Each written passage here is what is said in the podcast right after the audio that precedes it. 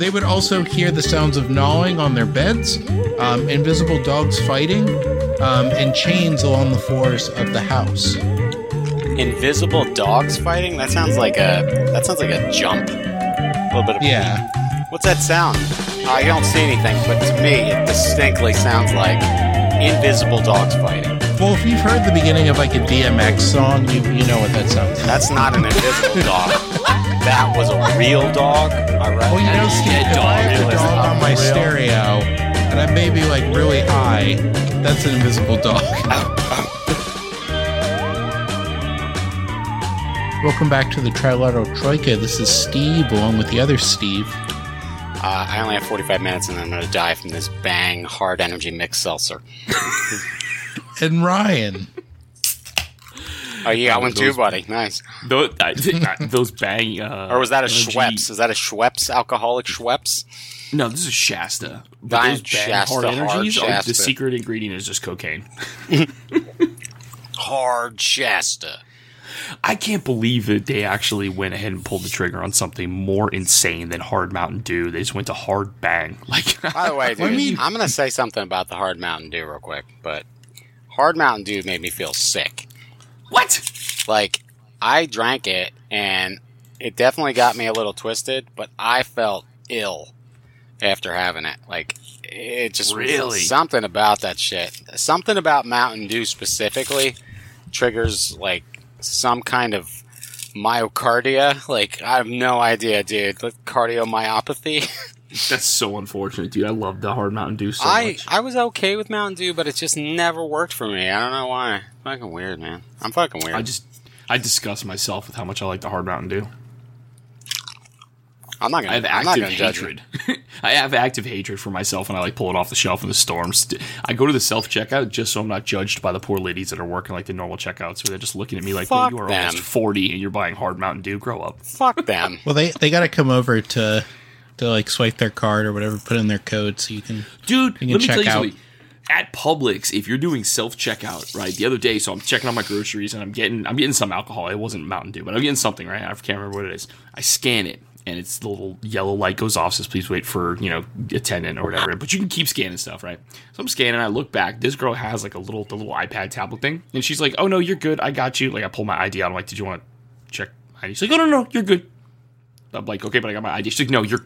Trust me. And then you look at her and you're, you're just going to go, listen, my balls are not gray, all right? I'm just like, you know, look my fucking I D whether you like it or not, just shove it in her face. You think I'm that old? No. No. You're, you're I don't even ask. That, that Eddie Murphy skit where he, uh, where he like, makes himself look white and he like goes to the bank. Yeah. Like, just take it. Just Cheers, take mate. it. Usually I don't even ask. I just shove it in their face. I'm like, here's my I D. I'm still young. All right, so speaking of Hard Mountain Dew drinkers, who are we talking about? Um, I think she might have been a Hard Mountain Dew drinker because today, Uh-oh. boys, we're going to be talking about the Bell Witch.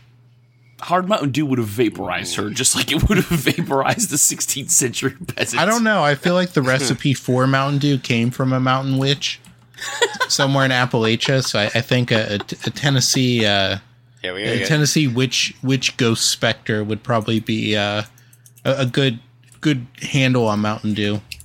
Yeah. I love spooky season because the Bell Witch. There's that movie too, right?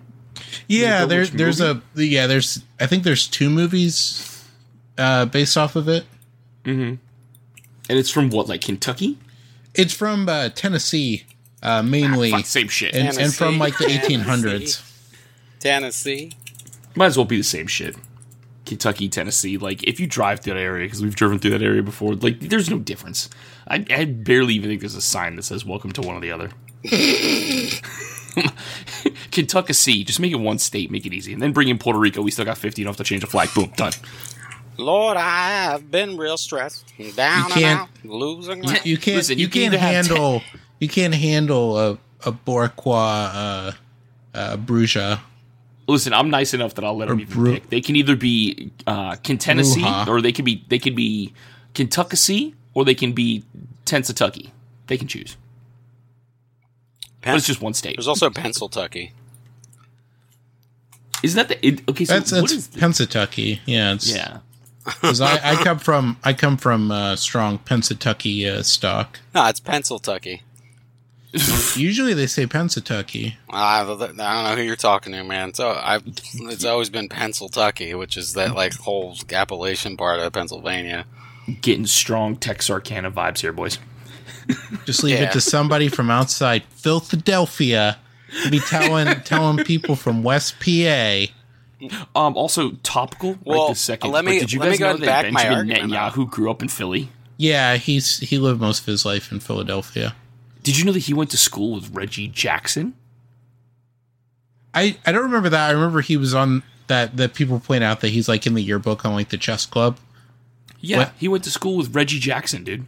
So can we, I just want to ask: can we not talk about how B B and B B's kids are uh, c- responding to atrocity with atrocity? Because I've been listening to it. What do you mean? I, the only B Bs I know about are Daisy B Bs that go into a gun. That's the that's his all nickname. I know about is the hit film Bebe's Kids. Oh. Okay, Steve, we're gonna, we're only going to talk about Bebe's we'll Kids about on Bebe's this podcast. Kids, yeah. How it used peace. to be on H B O on Rotate. Rest in peace. Rest in peace to uh, Robin Harris. A Big real F's. one. Um, Big F's in the chat, but another Robin Harris, the Bell Witch. Most of what we know about the Bell Witch comes from a book called The Authenticated History of the Bell Witch, which is by an author named Martin V. Ingram. Um, uh, he would publish this book in the eighteen nineties, uh, but most of the events of the book take place in the eighteen seventeen, uh, take place in eighteen seventeen and the uh, in the early eighteen hundreds.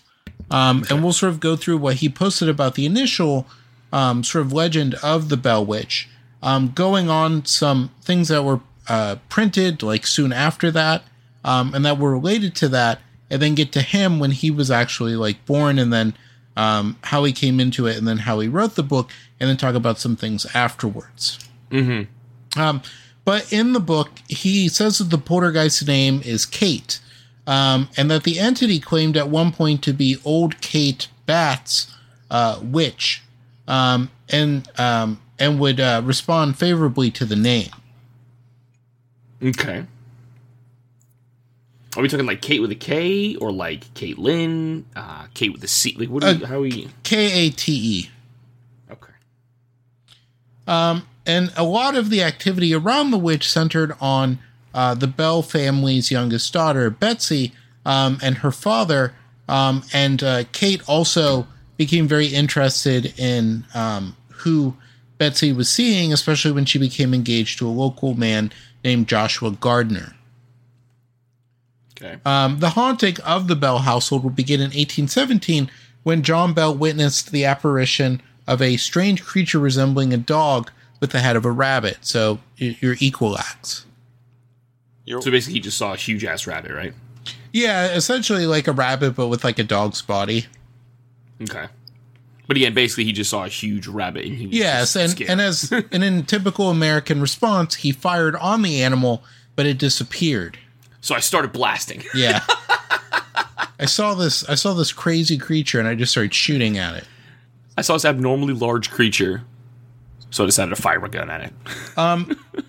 Uh, John Bell's son, uh, Drew Bell, uh, would describe an experience where he approached an unknown bird that was perched on a fence that flew off and was, uh, by his description, of an extraordinary size. These people are insane. They like just think everything is a ghost, and, and just they think everything's an apparition or some type of supernatural entity just because it's big. um, the daughter, uh, Betsy, she would observe a girl in a green dress swinging from the limb of an oak tree nearby okay, the household. Like swinging from the limb, or like hanging? Uh, like swinging from the limb. So like I imagine ha- she's like so holding like having on. having a good time then. Right? Yeah. Okay. Was this girl also of extraordinary size? Enormous. She's like seven feet tall. A woman-sized child. I mean, it's an oak tree, so she might be kind of big. Those things can handle weight. That's true. Um, and a uh, a slave of the family, Dean, uh, reported being followed by a large black dog on evenings in which he visited his wife. Ah, the black dog. That's a that's a popular topic in paranormals. Yeah. no, bullshit. Um, no, it really is. Yeah, yeah, like the black dog of the moors and Mm-hmm. Um, though, though in the U K they've moved more towards, you know, like the uh, the Phantom uh, big cats, mm-hmm. which which I think is really just that like coked up like like nobles and like musicians in like the sixties and seventies just bought like big yeah. cats, and oh, then and mm-hmm. then they, they just got loose on like the moors or whatever, and they've just been like surviving somehow, and people just keep seeing them. It's like Mike Tyson losing his tigers. Yeah, he just left the back door open and the tigers ran out. I saw these tigers. Bill, you been drinking again? No, I swear to God, there were two gigantic white tigers running down the street. um, eventually, the paranormal activity would move to the Bell household uh, when knocking would be heard within the um, uh, along uh, doors in the house and also walls. I don't answer my door for Jehovah's Witnesses either. Uh, they would also hear the sounds of gnawing on their beds, um, invisible dogs fighting, um, and chains along the floors of the house. Invisible dogs fighting? That sounds like a that sounds like a jump. A little bit of a yeah. leap. What's that sound? I don't see anything, but to me, it distinctly sounds like invisible dogs fighting. Well, if you've heard the beginning of like a D M X song, you you know what that sounds like. That's not an invisible dog. That was a real dog, all right? Well, you that know, Steve, if I have Realist the dog on my real. stereo, and I may be, like, really high, that's an invisible dog. Oh, oh. I like how yeah, you're like, wait, wait, but is it, is it a dog that you can't see, like, right this second? Because it's in a different room? No. It's invisible. Even if you're in the room, you couldn't see it. It's an invisible dog. Okay, but, like, did you try to look you, for you it? Can you can see hear it. Barking? You, you can see it a little bit. It's like the Predator. It's just very wavy. Wavy Predator. Sit in your house like, come on, do it, do it now. do um, it. Uh, well, th- this is one of those things where it goes into like, do even it, though come it's on. Sorry. Do it now, do it now. Come on, you ugly bastard. Um. So while while I know this is like the it's early like, come on, kill me. Come on, you want to. Um, I love how the uh, the way to counter a multi-billion dollar advanced technical um, like heat-seeking vision thing is just slather yourself in mud. That's it, just mud. You just mud up? You yeah. Can't see you all of a sudden. Just totally blind. Oh, I didn't know that. You don't remember towards the end of Predator when he's looking around with his little heat vision and... Oh, I thought you were talking about real life. I totally lost the Predator plot. Oh, God. My bad. I, hey, listen, I know... I just... I was just socializing with a bunch of friggin' work people who decided to talk shop for like two and a half hours. And then I came home and I get like my throat was bothering me. I'm like, is that COVID? Nah, I was just talking too goddamn much. So I'm going to jump on and do more.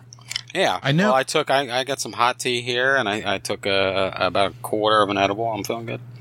Nice. I know uh, um, in, in real life, the uh, the Taliban used to hide in the, uh, the weed fields that they had because mm. like, weed generates a lot of heat, like residual heat, so you can like right. mask yourself in it. Right. Ah, that's smart. Um, and again, like I was, like I was I mean, saying, fuck the e- Taliban, but that is intelligent. Um, even though this is the early eighteen hundreds, it's one of those things where you where you begin to think like, is this a gas leak? Um, because uh, John Bell began experiencing uh, paralysis in his mouth around the time that this um, that this phenomenon begins happening. Um, it would begin to grow as um, in intensity as uh, sheets were pulled from beds uh, when the, uh, where the children slept, um, and soon the uh, the entity uh, began uh, pulling hair um, and scratching the children uh, with uh, with an emphasis on Betsy, um, who was slapped, pinched, and stuck with pins. No, so now John Bell's having a stroke, right? So when I when I say pulling teeth, what's the first thing you guys think of? Like physically pulling teeth out of okay. your mouth. What about you, Ryan? The l- like, like physically, like coming at you with a wrench. Oh, I, the first thing that goes through my head is uh, Metallica. Oh my God! The the fucking uh, Anesthesia pulling teeth. Yeah, I know what you're talking about. But if you just say pulling teeth, the first thing I think of is some maniac. No, I don't go there. I'm not fucking crazy like you guys. Constantly thinking about awful things, you know. I'm, I'm thinking about Cliff Burton playing an amazing solo while he was still alive. Yeah, but like, okay, um, you say Cliff Burton. The first thing I think of is a flip bus on Black Ice. See, I hate it. See, I see, hate you everything. You gotta get out of these negative thought cycles, buddy. We're gonna play the word association game all night long this whole episode. I'm just gonna be just really realize how dark my twisted my mind is. So eventually, the Bells would turn to a family friend named James Johnston um, to get his help. Um, so James Johnston would uh, spend an evening at the Bell home, uh, where he was awakened at night by the same uh, sort of phenomenon that was affecting the family. Um, in the morning, he told John that it was quote-unquote a spirit, just like in the Bible. Um, you know, like in know. the Bible. Um, soon, uh, soon stories and word of the haunting spread, um, and some came uh, came to visit the house to see the witch. Um, the apparition began to uh, speak out loud and asked, "Who are you and what do you want?" And the voice answered feebly, "I am a spirit. I was once very happy," or when it was asked, "Who are you and what do you want?" Uh, the spirit would answer, "I am a spirit. I was once very happy, but have been disturbed." Um, this already sounds kind of sus, but okay, well, I'll, I'll, you got me for now. I'm listening. I'm in. I'm bought in, but it sounds kind of sus. The uh, the spirit would offer uh, many different explanations of why it had appeared. Wait, Steve's, um, Steve's story about a spirit and a witch sounds sus to you? Not even that part. It's the part where the spirit clearly says, "I am a spirit." So it's kind of like, ah, you, you're losing me here, bro. Because um, dead people don't know they're dead. I don't know if you've seen wait, the Sixth Sense, but huge spoiler alert. Did you guys hear that? It sounded distinctly like two invisible dogs fighting. Like, what?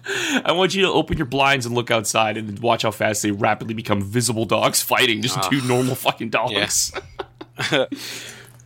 the, the spirit- They're invisible. Just look outside. They're right fucking there.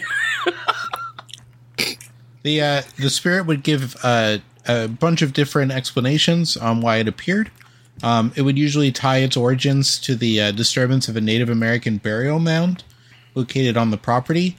Um, and um, it, it would also send uh, Drew Bell um, and a man named Bennett Porter on an unproductive search for buried treasure. Hmm. Um, I guess my only question is: this a, was this was Kate the ghost supposed to be Native American? If all of a sudden, like, if if the ghost said that they were here because the Native American burial ground was disturbed, that's that's kind of the question, and it sort of goes into sort of like the uh, the pseudo mysticism of like the early nineteenth century. Um, but, um, it, it seems that she was not like Native American, that she was probably, you know, with her name, she was, she was probably of, uh, um, European extraction. Gotcha.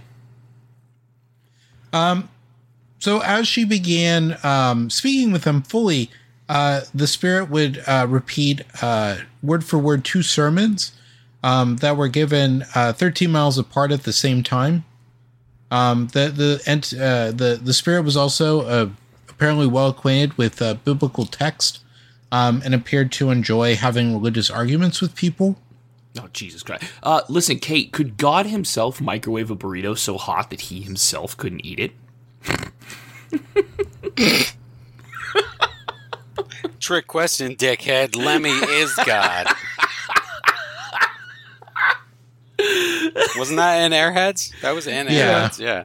yeah. That was a great movie, by the way. It was an excellent movie. People, people sleep on the Airheads. Um, another thing the witch liked to do was that it would share gossip about activities in um, other nearby households, um, and at times appeared to have um, appeared to, to leave for brief moments uh, to visit those homes after um, after being asked to check in on them. Okay, this is just an evangelical Southern woman. That's Kate. Like, yeah. it, it sort of all pieces are falling into place now. Look, I don't know if you guys can get through the walls like me, but the, the neighbors next door, they be fucking right in front of their cornbread. They um, don't wash their hands before they open their Bible. This Bell ghost is very catty. For a six hundred year old ghost, she's got some fucking mean streak to her, right? uh, John Johnston, uh, uh, a son of um, of James Johnston, uh, devised a, a test uh, for the witch, um, uh, something that um, that nobody outside his uh, family would know about. And he asked the witch about his Dutch uh, step great grandmother in North Carolina, and would uh, what she would say to slaves if she thought um, that they did something wrong. Um, The witch would reply in his grandmother's accent saying, "Hut, tut, what has happened now?" Hut tut. Hut tut. Yes, hut tut. What has happened now? Hut tut. Yeah, gesundheit. Um, in another accent, an Englishman uh, stopped to visit and offered to investigate. On asking about his, or uh, upon speaking about his family overseas, uh, the witch suddenly began to mimic his English parents. Oh, beans and toast, beans and toast. Oh, you're a big disappointment to us. I'm a right ghost, I am. Um, again, in the early morning, oh, oh, oh sorry. Uh, the witch would wake him to voices of his parents, worried as they had heard his voice as well. Um, the Englishman quickly left that morning and later wrote to the Bell family that the entity had visited his family in England. He would apologize for his skepticism. Good Lord. Um, I kind of want to go back to these, like, these days, the eighteen hundreds, because it would be so easy to just trick people. Like, if, especially if you were, like, a legitimate ventriloquist that was good at throwing your voice. Like, look at the shit you could accomplish. You got somebody apologizing for being skeptical of the fact that there's a ghost in your house. Um, it's the most insane shit. Uh, at times, the uh, the spirit would display a form of kindness, especially towards Lucy, Uh, John Bell's wife, who she described as the most perfect woman to walk the earth, which just gives me the clue that it's probably Lucy doing like the maybe the her name was like Vin- maybe her name was like Lucy because she was, you know, real easy to get get get with. You know what I mean? She was oh, a, Lucy she Goosey, was Lucy, or maybe she no, gave like good H Js. Just, you know, she's just throwing her voice. She's just like, hey, give Lucy all your money. Well, you heard the ghost. Like, you can't. You know what? You can't Steve, go against Kate. I don't Steve, know, you, but we you, should just do what she did says. Did you just hear that, Steve? It kind of sounded like the sound of two fighting dogs invisible. You know? Like. That's my favorite uh, Godspeed You Black Emperor track. The sound of two, two fighting dogs invisible? Yeah. Oh, my God. I fucking love Godspeed, but uh, honestly, like, the Dead Flag Blues is the best one. Everything else is way too long and way too fucking experimental. Um, the witch would give Lucy fresh fruit and sing hymns to her. Wait, what kind of music do you listen to, Ryan? Um, I like everything but modern country. Oh, okay, good. So you, and I don't also don't like, like modern like mumble rap, but like ah, there's mu- there's like, like there's like a handful like. of mumble raps that are all right. Like like fucking um, Future is good. Uh, fuck's the name of that? Uh. It was like the, it's like the, the Migos. It's like the best freaking. Oh man, what's it called? Well, I just don't like mumble rap in current country. Otherwise, I'll listen to whatever. Yeah, current country is not fucking country. It's pop. It's garbage. It's pop music. Yeah, it's bullshit. Um, they the, add a twang and an acoustic guitar, and it's they can totally like remarket it. It's insane. The uh, the witch would give Lucy uh, fresh fruit and sing hymns to her. Um, How is a goddamn ghost giving somebody... Fr- Never mind, go ahead. And it would uh, show uh, John Bell uh, Junior a measure of respect. Um, she referred to John Bell Senior as Old Jack, um, and the witch would claim that she intended to kill him, um, and she would um, signal this, um, or her intent to uh, kill um, Old Jack uh, through curses, threats, and afflictions. Um, in the original, a story as told by Ingram uh, climaxes... Uh, when uh, he is poisoned by the witch. Oh, shit. Um, afterwards, um, the uh, the entity would interrupt the mourners at his funeral by singing drinking songs. Come out, you black and tans. Come out and fight me. Fight me like a man. Mask on. Fuck it, mask off. And, and, That's uh, the song H- I was thinking of. Mask Off by Future. That's That was okay. Perks. Marley Percocet. Switch states. Um, Switch up. You're just plates. Mumbling right now. I can't even understand what you're saying right now. Just Steve, mumble it. Steve just blacked out in the booth again. Sorry, I just blacked out in the booth. Um, in eighteen twenty-one, uh, because of the uh, the witch's uh, warnings, uh, Betsy Bell uh, called off her engagement to one Joshua Gardner. Um, the uh, the entity told the family it was going to leave soon after this, uh, but returned in seven years in eighteen twenty-eight. Uh, the rich... would return in time um, to Lucy and her sons Richard and Joel with uh, similar activities as she had did, done before, um, but they chose not to encourage it, and the witch appeared to leave again. Um, there's also accounts that uh, during uh, during this time period that Andrew Jackson uh, would visit the house intrigued by the story, um, and that he and his men were frightened away. Um, but this is not really uh, corroborated, and we'll talk about that. Like uh, the Andrew Jackson? Yes, the uh, the Andrew Jackson, former former like, president, first military governor of Florida, Andrew Jackson. Mister twenty dollar bill. Yeah. Mister Trail of Tears himself. So, yeah. I've been like, I, I have a witch theory. Andy right? Jacks. Really bothers me, right? so so yeah, let, let yeah. me say this just real quick. And I'm still shopping yeah, yeah. it. Like, I haven't, it's not fully formed. But, like, my whole problem with witches in general is that it, oh, like, they seem to be depicted as, like, these omnipotent, ultimate fear things. Like, mm-hmm. like you need to, you need to really be careful because she can just, she can just off you in no time. But it's always right. like, some weak thing that beats her, or like some really stupid like gang of teenagers, you know, or or something like that. And I'm always like, these fucking, this is bullshit. Like some like some a, small children pushing her into an oven. Why? Yeah, like why is Achilles, like Achilles had his heel, right? But right. but he was also without that heel, he was fucking invulnerable, right? But why is like this all powerful creature like that they never really wish a weakness into? It's just kind of like. I don't know, man. This fucking gang of eleven-year-olds is way too strong I, for me. Honestly, if I'm being honest, I think it's because you had a quarter of the edible, and you should probably stick to an eighth the next time. Oh, no, dude. I'm I'm totally good. I know that we try to keep this from becoming too political, so I won't, but it's the very same thing as talking about people in power, where they say they're all-knowing, all-powerful, right. but also they're so stupid that they can't get this, this, this, so and just, this done. There's like, like some elemental weakness. There has to be a weakness or else they're, they, yeah. I yeah. That's why I kind of like horror movies, though, because they're, um, I don't watch them all the time, but I like horror movies about witches because it's like, yeah, you're not going to beat them. You know what I mean? Right. How are you going to beat something that's more powerful than a human? It just doesn't make a lot of sense. Yeah, Jason Voorhees, for example. Yeah. Is he immortal? I think so, because it, even they've taken his mask off to kill him, and he still comes back. Yeah, mask on. Fucking mask off. What? um, in a uh, in a in a similar but independent uh, uh, like tradition of stories told um, in the vicinity of uh, Panola County, Mississippi, mm-hmm. uh, the witch is the ghost of an unpleasant overseer, um, John Bell, uh, murdered in North Carolina.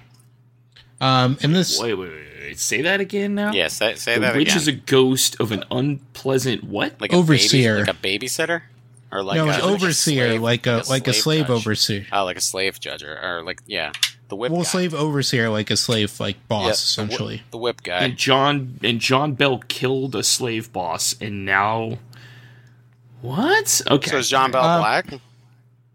No. Hmm. Okay. Is he Irish? Um, And uh, so it, within this tradition, uh, the spirit falls in love uh, with the central character of Mary, making the uh, the witch uh, a male spirit, uh, leading to her death. Um, and, and they said that this account is, is somewhat reminiscent of, of lore around, like early lore around vampires. Okay. Um, and the uh, the supernatural powers attributed uh, really to the Tennessee spirit have also been compared to that of a djinn in mythology. Yeah, djinn's kind of like a catch-all, you know? Yeah.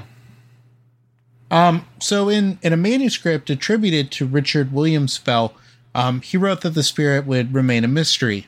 And he said, quote unquote, whether it was witchery, such as afflicted people in past centuries of the darker ages, whether some gifted fiend of hellish nature practicing sorcery for selfish enjoyment, or some more modern science akin to that of mesmerism, or some hobgoblin native to the wilds of the country, or a disembodied soul shut out from heaven, or an evil spirit like those Paul drove out of the man into the swine, setting them mad, or a demon let loose from hell, I am unable to decide, nor has anyone yet divined its nature or cause for appearing, and I trust this description of the monster in all forms and shapes and of many tongues will lead experts who may come with a wiser generation to a correct conclusion and satisfactory explanation.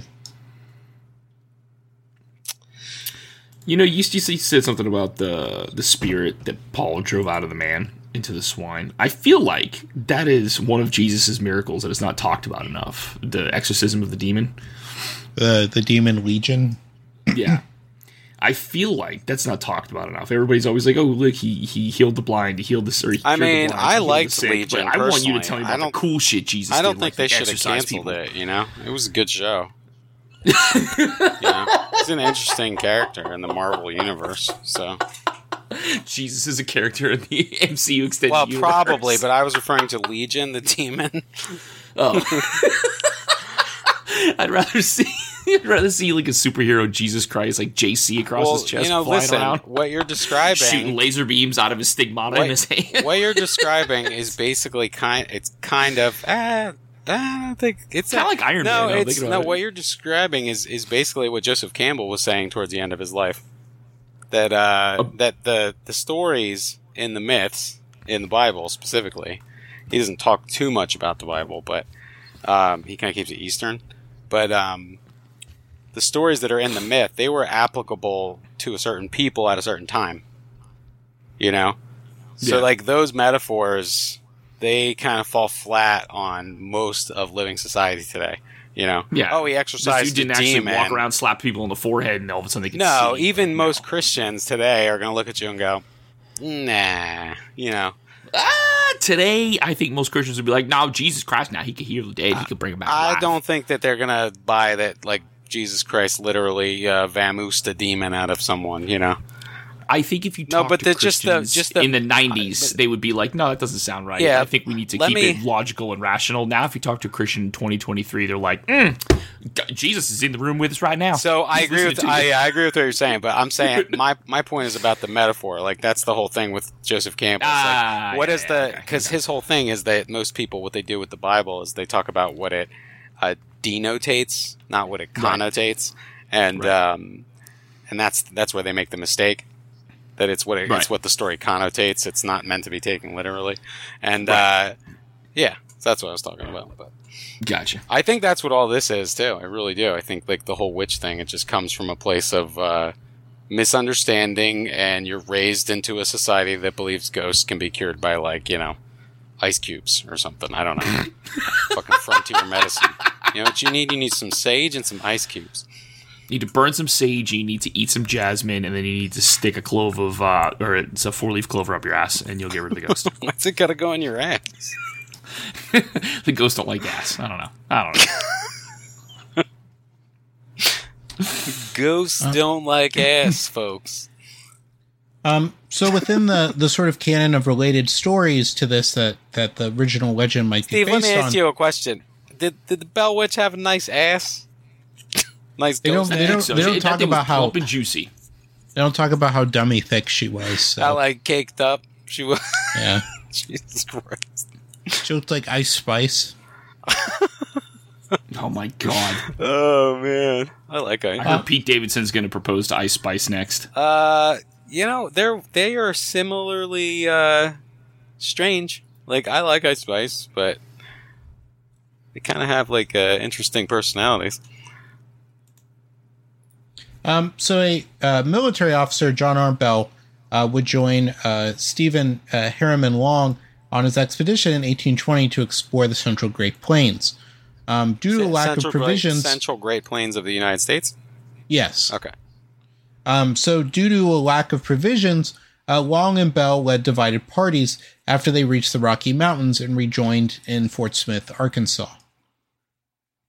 Uh, Bell kept a detailed journey of his travel. Um, his return trip on October nineteenth, eighteen twenty, crossed the Red River at Port Royal in Tennessee. Um, later that day, Bell stopped at the Murphy residence in Robertson County to eat dinner. Mm. Um, during this stay, uh, Bell was told of a young woman accompanied by a voice. Uh, the voice wished for a woman to marry a local man, and thousands had traveled to hear it. Um, the journal's connection to the Bell Witch legend um, is discussed by a local historian named David Britton, Um, during a televised broadcast produced for the Discovery Channel in November of twenty twenty. Mm-hmm. Um, he would say of this, rather a singular circumstance was uh, was here related to me of a young girl of about fifteen years of age, residing but three miles from Murphy. A voice accompanies her, which says she would marry a man, a neighbor. Thousands of persons have visited her to hear his uh, hear this voice uh, in many instances. It will reply to questions put to it, The visitors have left as little satisfied in their curiosity as before they heard it. Many are under the impression that it is ventriloquism imposed upon the, uh, the hearers either by the girl or her brother, who it seems is generally in her company. Her family is respectable. And this is from the Journal of John R. Bell. John R. Bell. Like Art Bell's distant cousin? Oh, is Art Bell related to these people? Is that why Art Bell was, was kind of crazy? Yes. Yes. Figure. Okay. Yeah. Absolutely. West of the Rockies, Bell Witch, you alive? West of the Rockies, we got you, Bell Witch. Go ahead. Uh-huh. Would it be east of the Rockies? Uh-huh. Yeah, well, I guess. She she gets around. Oh yeah. Yeah. The Bell Witch is a little bit of what we call a hussy, okay? She's she gets she gets she's a little little whorish. She gets around. Um, Lay Eric uh, Schmidt. Bitch, you about to be haunted now. You know that, right? Listen, all I'm saying is if I get haunted by some woman in the middle of the night who's trying to wake me up and scare me, she better be down to fuck. That ghost better be down to give me that gussy, okay? You understand what I'm saying? Yeah, but, you know, the problem is now I gotta, t- I gotta cut the word gussy out of our fucking podcast. Thanks, bro. Talking about that gussy, it's gonna get us in trouble. Gonna get us demonetized. Uh...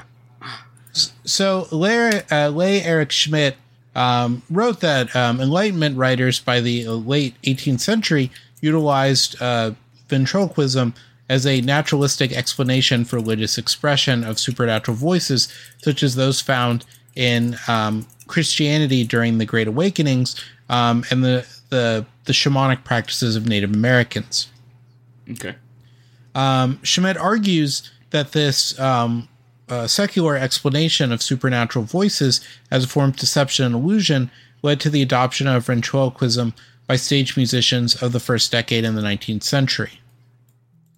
Um, these early pr- uh, popular performances from predominantly white male stage musicians uh, concurrently led to the democratization of the secular theory across uh, uh, across the United States.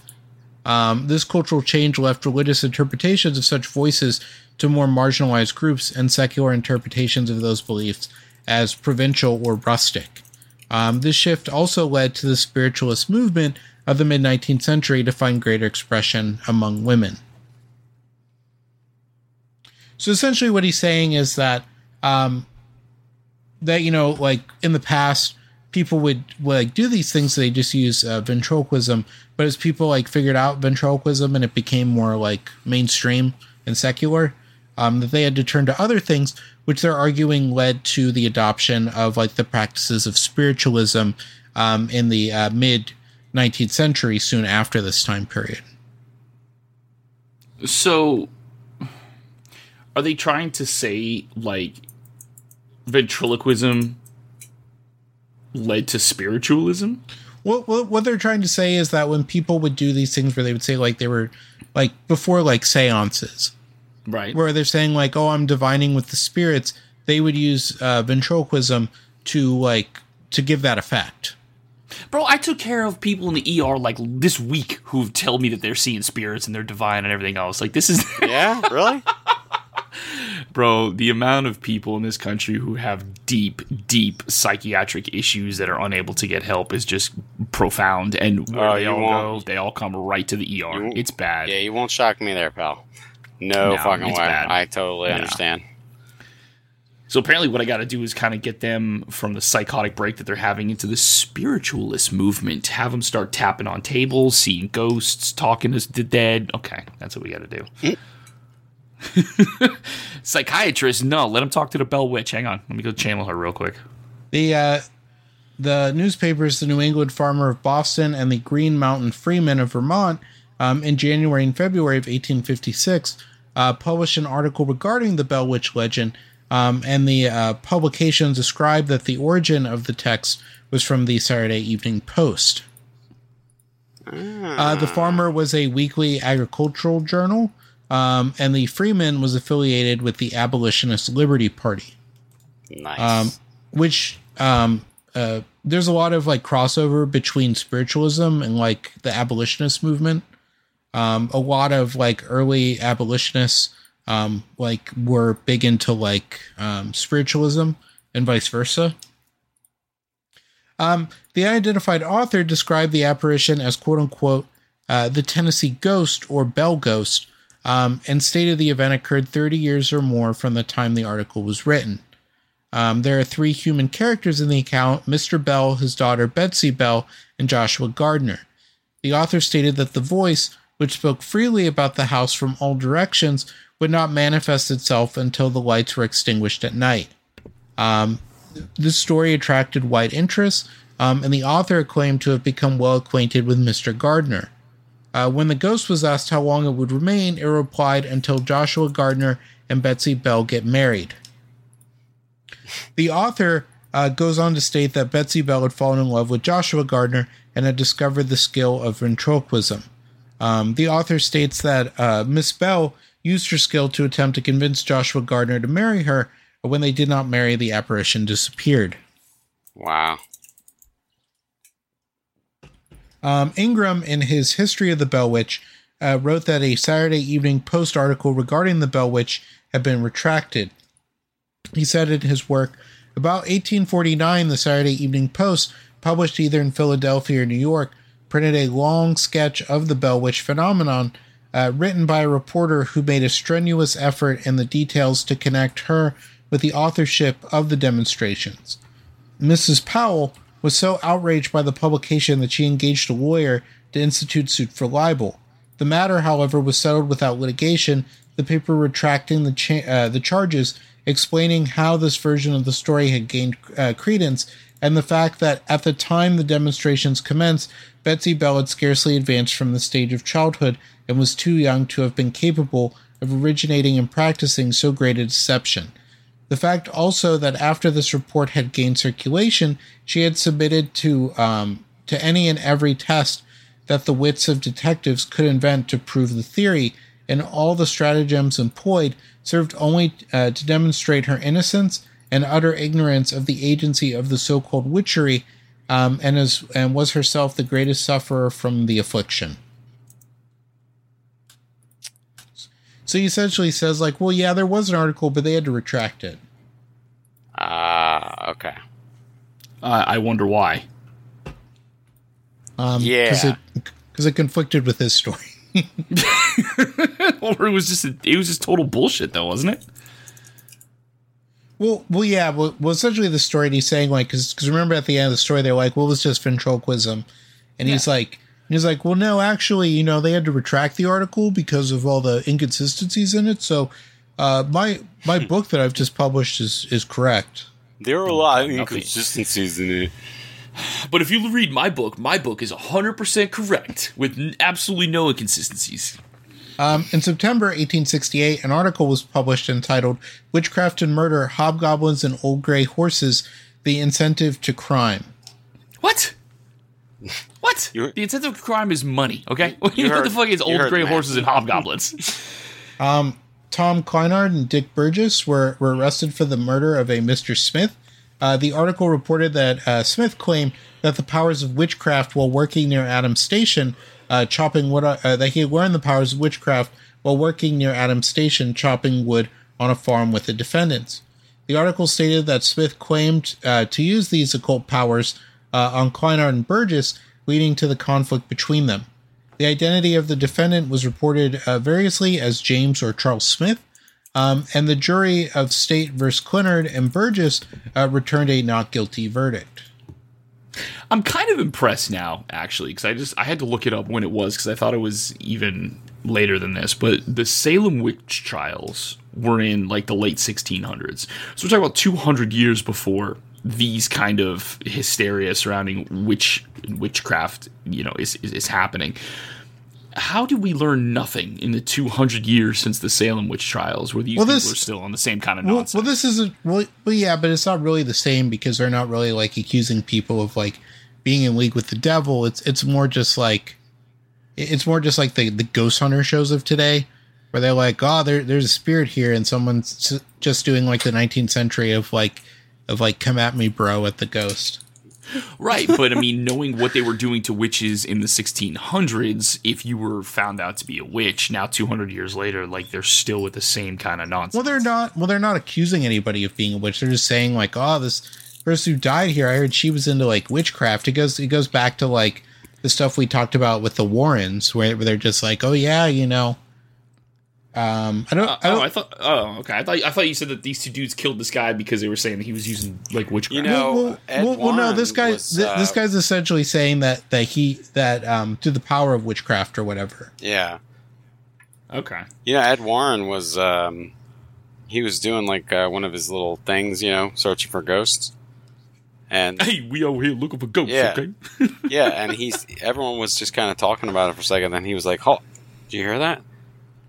It sounds like two invisible dogs flying in the same room."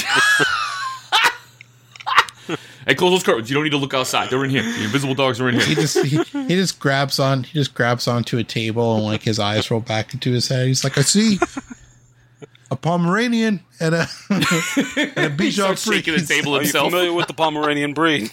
I may not think it, but this, this is a fighting dog. This is built to fight. I, I like how I like how Dogs he went into like I like how he went into like Bernie Sanders. Oh, I'm Bernie Sanders now. It's me. I'm Bernie Sanders. The American people aren't oh. going to put up with ghosts.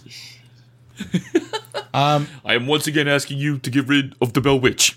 um, Ingram would uh, publish an interview with one Lucinda E. Rawls of Clarksville, uh, Tennessee, daughter of Alexander uh, Goach um, and Theni Thorne. Um, who reported to be close friends of Betsy Bell. Uh, Rawls testified that the Bell Witch was a frequent topic of conversation Alexander during her lifetime um, and pointed to a murder of a man for witchcraft as evidence for this claim.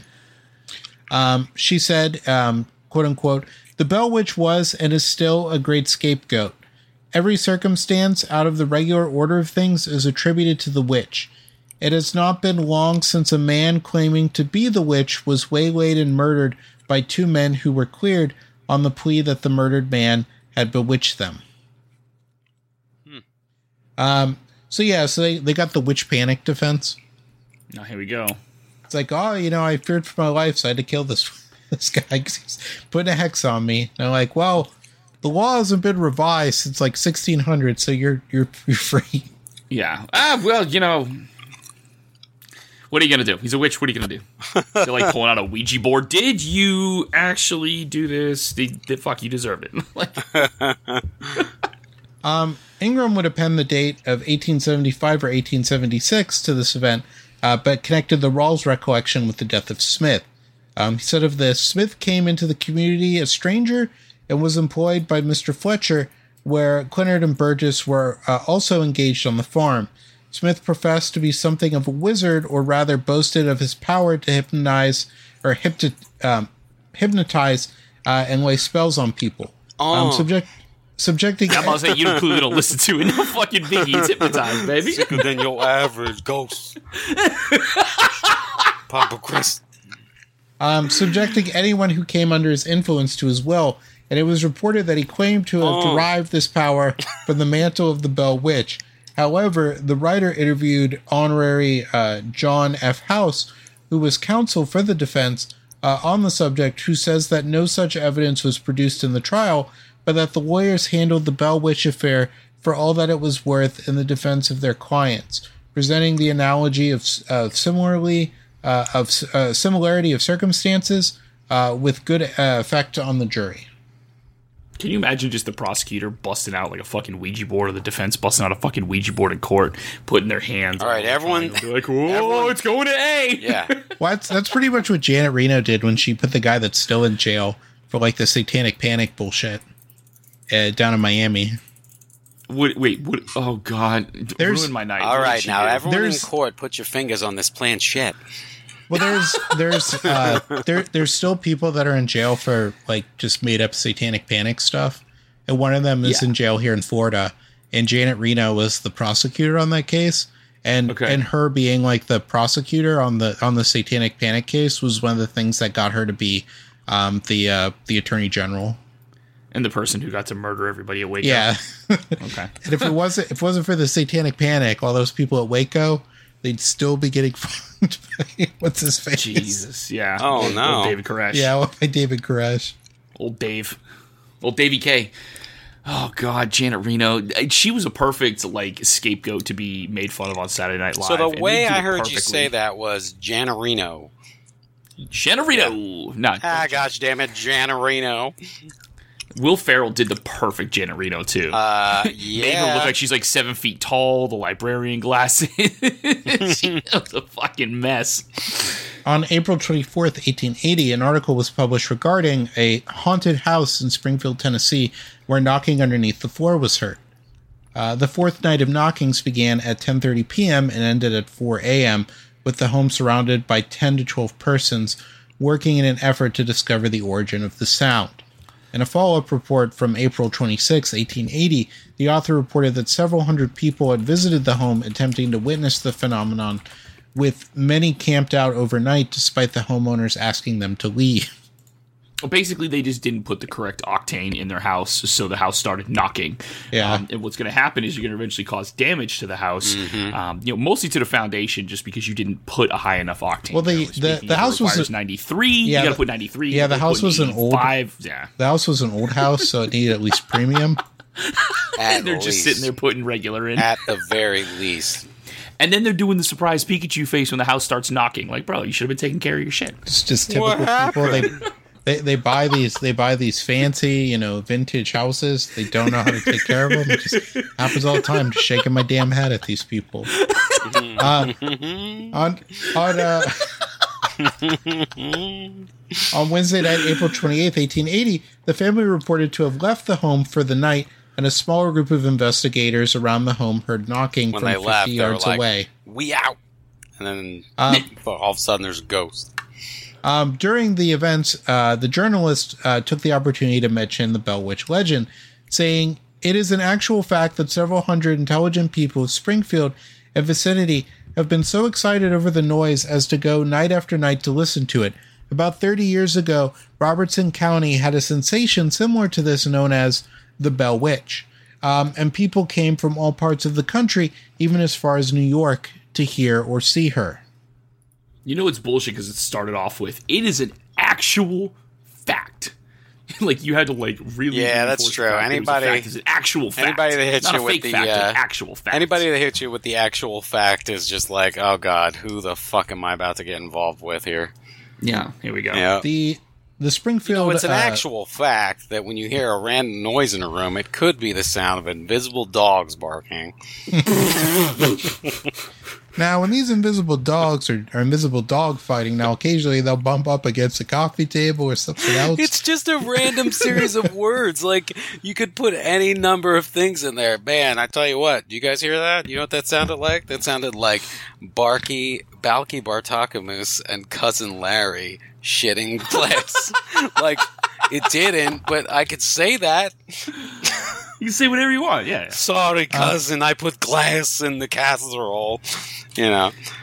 Good Lord. The, uh, the Springfield uh, floor knocking occurred at the residence of one John W. Uh, Knuckles, who is a local prominent physician. Knuck if you buck, baby. John W. Knuckles.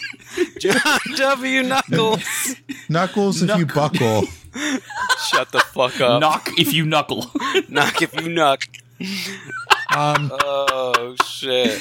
So Knuckles uh, was recently married to uh, Laura Hopkins dun, dun, Jones. Dun, dun, dun, dun. I'm just hearing, that's what I'm hearing. With a uh, with a union that was, uh, th- this marriage was opposed uh, by her family. Uh, the phenomenon created a, a domestic disturbance between them, um, and as a local carpenter, uh, Gil Walling accused Laura uh, Knuckles of creating the noise with an iron ball attached to a rubber belt hidden under her clothes. I can just imagine the whole family's like, "No, we don't want you marrying him because you're, they're definitely going to play Knuck if you buck at the fucking wedding. We are not doing this. Like, you can't. It's it's it's ridiculous. Like, you're going to be made fun of. Like, you, you thinking? Can't, no. Your uh, name is going to be Laura Knuckles. You're going to sound like a mob wife's husband or a mob wife. Remember, Laura Knuckles. You're an echidna." uh, Robertson County historian Yolanda Reed states they came to the conclusion that the wife was uh, tying it um, into the bottom of her skirt to make the sounds. Nobody ever proved it. Um, the couple separated in May of eighteen eighty. Um, that August, uh, John retrieved his infant child from his wife, uh, running through town with his estranged wife falling in anguish. Um, afterward, the child was returned to Laura, who was living with her father, Asa Hopkins. Uh, John, in February of eighteen eighty-two, uh, confronted Laura's father over his desire to see the child and threatened his father-in-law's life. Uh, during the Shit. argument, the subject of ghosts between the men was reported by an eyewitness, um, as uh, John uh, attempted to shoot Hopkins but was restrained. Oh, shit. Uh, the next day, as a result of the confrontation, uh, John's brother-in-law, S P Hopkins, uh, traveled from Nashville and shot John W. Knuckles with a um, uh, with a uh, double-barreled shotgun, causing his death. Uh, the circumstances of the shooting were contested, um, and S P Hopkins was acquitted of murder. Dang. Bro, what? You see how much easier it was to get away with murder back in the eighteen hundreds? Good God. Yeah, they were a lot more lenient with what they call, like, crimes of passion, where, like, you could just go to a jury and just, like, they got me mad, and you know how you are when you get that. Yeah, fuck it, I had to it, travel from uh, Nashville over here, and, you know, that's like a that's a four-day trip. Fucking Man, Jersey. I was just so bad, I couldn't calm down. Yeah. You know how many? You know how many? How much it costs to put oats in a horse these days? Everyone, everyone on the jury is just madder. everyone's just nodding, chewing on like a the thing of hay they got in their mouth. They're just like, uh huh, preach, brother, preach. Um, the journal, uh, the journal Studies um, in Philology in nineteen nineteen published a study of witchcraft in North Carolina by a folklorist named Team uh, Tom uh, Don't P. know Cross. Much about philology. No, Jesus um, Christ. Uh, Cross uh, cites a, um, a column uh, from the Nashville Banner uh, where it mentions the paper had sent a reporter to Robertson County by the eighteen eighties, John C. Cook, to investigate reports of the possible emerg- uh, reemergence of the Bell Witch phenomenon. Um, a several-page account of the Bell Witch legend was included in a sketch of Robertson County uh, and was reportedly written for Nashville's Centennial Exposition in eighteen eighty. Uh, the sketch was published in nineteen hundred by the Tennessee Historical Society, um, and but the author of the sketch is unknown and the article is undated. Um, dates in the sketch, though, end at eighteen eighty. Uh, the writer stated that the source of the first portion of the narrative was a F R Mills, William Pride, W G Goach, Ben B. Batts, and many others. Um, the author- Something Wong, We Too Low. Holy shit. That's the first. That's, like, that's the that's the same kind of vibes I'm getting. Yeah. Something wrong. We too low. Holy shit. Uh, the author identified the, the burial disturbance as a uh, skull um, as a skull previously located in a mound nearby on the river bluff. Uh, the return of the remains did not placate the spirit, and the witch could speak in several languages and would quote unquote set the dogs on unsuspecting victims, Where most likely invisible. I'm going to tell you right now, from what I know of the eighteen hundreds Tennessee, which is admittedly not a lot, there is no way you got somebody that's speaking, quote-unquote, several languages that lives in a farmhouse well, in bumfuck. What I'm going to say... They're just mumbling shit, and they're just, like, just saying stupid words, and people are like, oh, that sounds like, that must be that fancy French that we've been hearing so much about. and, and I'm going to yeah, I'm, yeah. I'm going to say even in, like, Tennessee today, there's probably, like, roaming packs of wild dogs everywhere. Yeah, and there's probably four people that are bilingual. Like... Not including like people that'll like ship there to work. Um, in the uh, although in the uh, Centennial account, uh, the uh, the Bell Witch did not um, explicitly poison John Bell. Um, in the description, it says at one time a vial of poison was found in the flue of the chimney, and being taken down, Doctor George B. Hobson gave one drop to a cat, causing its death in seven seconds. The witch claimed to have put the poison there for the purposes of killing Mister Bell. Being asked how it was going to administer the poison, it said by pouring it into the dinner pot. It is remarkable that, although he enjoyed good health up to the time of this event, Mister Bell died within days after the vial was found, uh, being in a stupor at the time of his death. Uh, from this time, the people visited the house less frequently, although the witch would now and then be heard. So basically the witch is a poltergeist if we want to go by actual correct, like, quote-unquote, yes, it's terminology. It's a poltergeist because it interacts with the actual physical world. Yes, and in some accounts it's also attributed with knocking, which is another poltergeist thing. Okay. Um, in the Ingram account, it attributed uh, Richard Williams Bell, um, uh, which was attributed to uh, Richard Williams Bell, that John Bell was already suffering from an unknown affliction and bedridden for some time. Um, John Bell's stroke, John Bell. The paralysis of the mouth. Yeah, uh, he's got, he's got him bedridden. He's got butt rot. He's got the palsy. Ladies and gentlemen, he's got the butt rots. Um, it's over. Uh, John Bell Junior found the vial in the cupboard after his father did not wake. Uh, the family called for Doctor Hobson, father. while the while the Bell Witch exclaimed she had fed the poison to John Bell. Father, have uh, you Alex expired got, from your butt rot? Alex Gunn and John Bell Junior tested the poison on the cat with a straw, which died very quick. Uh, John Bell died the next day on December twentieth, eighteen twenty. You've killed him. Um, the the Centennial sketch stated that the witch uh, could appear as a rabbit, bear, or black dog, and intimate various animal sounds. Nice. Uh, the the voice claimed it was one of seven spirits, with three names given to itself: Three Waters, uh, Tenapurti, and Black Dog. Um, the Ingram account also described a family of spirits that demonstrated uh, during a short period of time. Uh, the members of the witch family had the names of Black Dog, Mathematics, uh, Sipo Criffy. Stop reading uh, off the names Jerusalem. Of D twelve, okay? I don't want to hear I don't want to hear your encyclopedic knowledge of the rap group D twelve. The, uh, I like how somebody's name is Mathematics. Like, yeah, Mathematics is what fucking witchcraft. What kind of a name is not Jerusalem for someone? How can you divide anything by zero? It doesn't make sense. um, Black Dog was described as the apparent leader of the group. Um, in the week of January twentieth, eighteen ninety, hundreds of persons were reported to have visited a house two point five miles east of Hopkin, uh, Hopkinsville, which is uh, Hopkinsville, uh, t- Kentucky, which is the same place where, you know, the, the goblins. Ah, yes, the yeah. goblins. Yeah. Um, so as word spread of uh, coal mysteriously uh, falling from the ceiling um, in the family room. What? The fuck, um, dude. So the, the house was occupied by a prominent minister of the Cumberland uh, Presbyterian Church, W G L Uh, Quate, his wife, uh, his wife, uh, a stepdaughter, uh, Bell Hall, um, as well wait, as a, wait, wait, wait, wait, wait, wait, wait. His wife is his stepdaughter? No, separate. His wife and stepdaughter. So you're saying his wife is his stepdaughter? No, I'm saying his wife. And his also wife, a stepdaughter. His wife and okay. his stepdaughter. I know it's I, it's it's Tennessee, not Alabama. My wife and my stepdaughter walked to a bar, and I said, "Hey, honey." Oh, sickening! Sickening. It's not Elon Musk's dad. We're talking about yeah, we're talking about Tennessee in the eighteen hundreds, uh, or Kentucky in the eighteen hundreds. Like, this is not out of the out of the ordinary.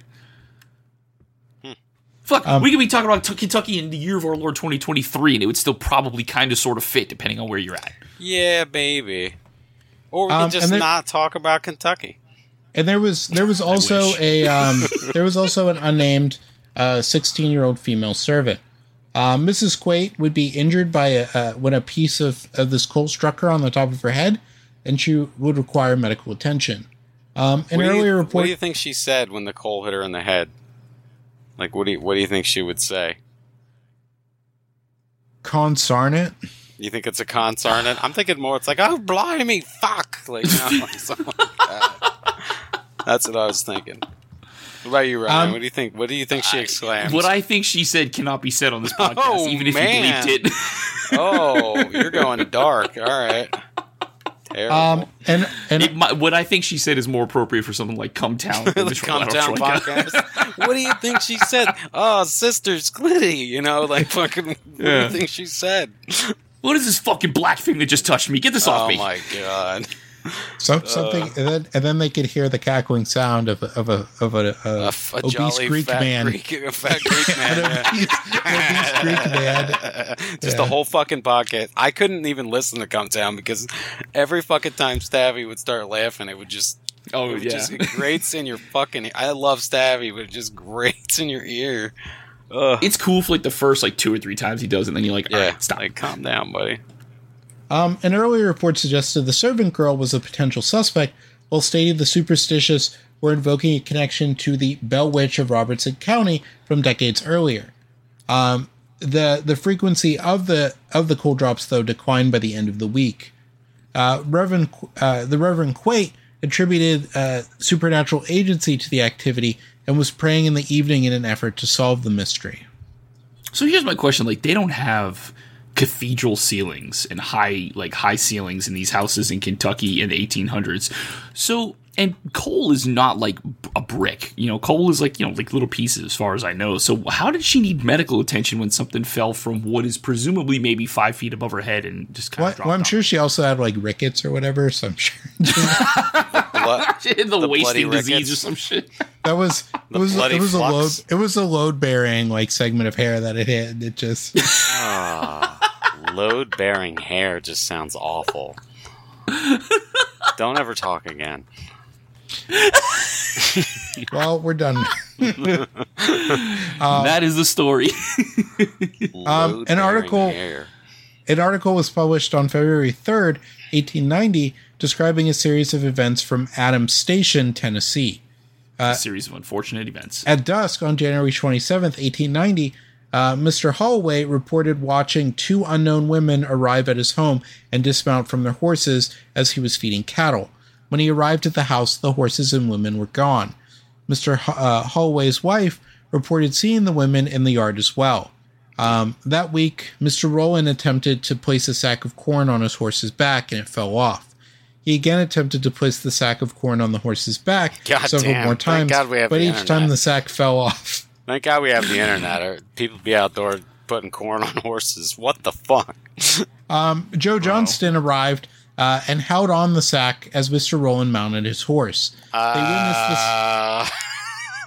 Uh, starting it's like some, some Mister Hands territory. Joe Johnson here. held on to the sack while Mister Rowland mounted his horse. See, it's all about the way you say it. um, they witnessed the sack floating away for twenty yards, where it settled down at the fence. Uh, when the men went to retrieve the sack, a voice was heard saying, "You won't touch, touch the sack anymore." Sack. Don't touch that damn sack, you little son of a bitch. Ugh. Don't touch that sack. They said that it had the tenor of, of a young Oscar Wilde, but that overall the voice sounded kind of like the sound of invisible dogs fighting. Oh, my God. uh, a follow-up was, uh, a follow-up report was published on February eighteenth, I will never eighteen ninety, with the title, "A Weird Witch, More Tales of a uh, Manhattanish uh, Flavor." Uh, from Adams Station. Mah- Manhattanish? I'm sorry. You mean like Islamic? Um, what? Well, in the well, no, Manhattan. Um, so in oh, the late Manhattan. nineteenth century, uh, Joseph uh, Manhattan uh, was a uh, known hoaxer of newspaper articles. Hoaxer, man, I want to. That's a, I want on my fucking tombstone. Uh, the article was republished a few days later with the subtitle "More Tales of a Fishy Flavor." I don't like that, um, Steve. He's a real hoaxer. Um, in the account, the entity was referred to only as the witch. The article... Is that how they published the Kama Sutra's chapter on cunnilingus? Cunnilingus, more tales of... Jesus um, Christ. In the, in the article, reports that Mister Johnson was visiting uh, Buck Smith and was discussing a recent visitation of a ghost at his home. Uh, they heard a knocking at the door, and when they opened the door, the knocking began at another door. Uh, they sat down, and the dog began to fight with something invisible. So now a, now a visible dog is fighting with a possible invisible dog.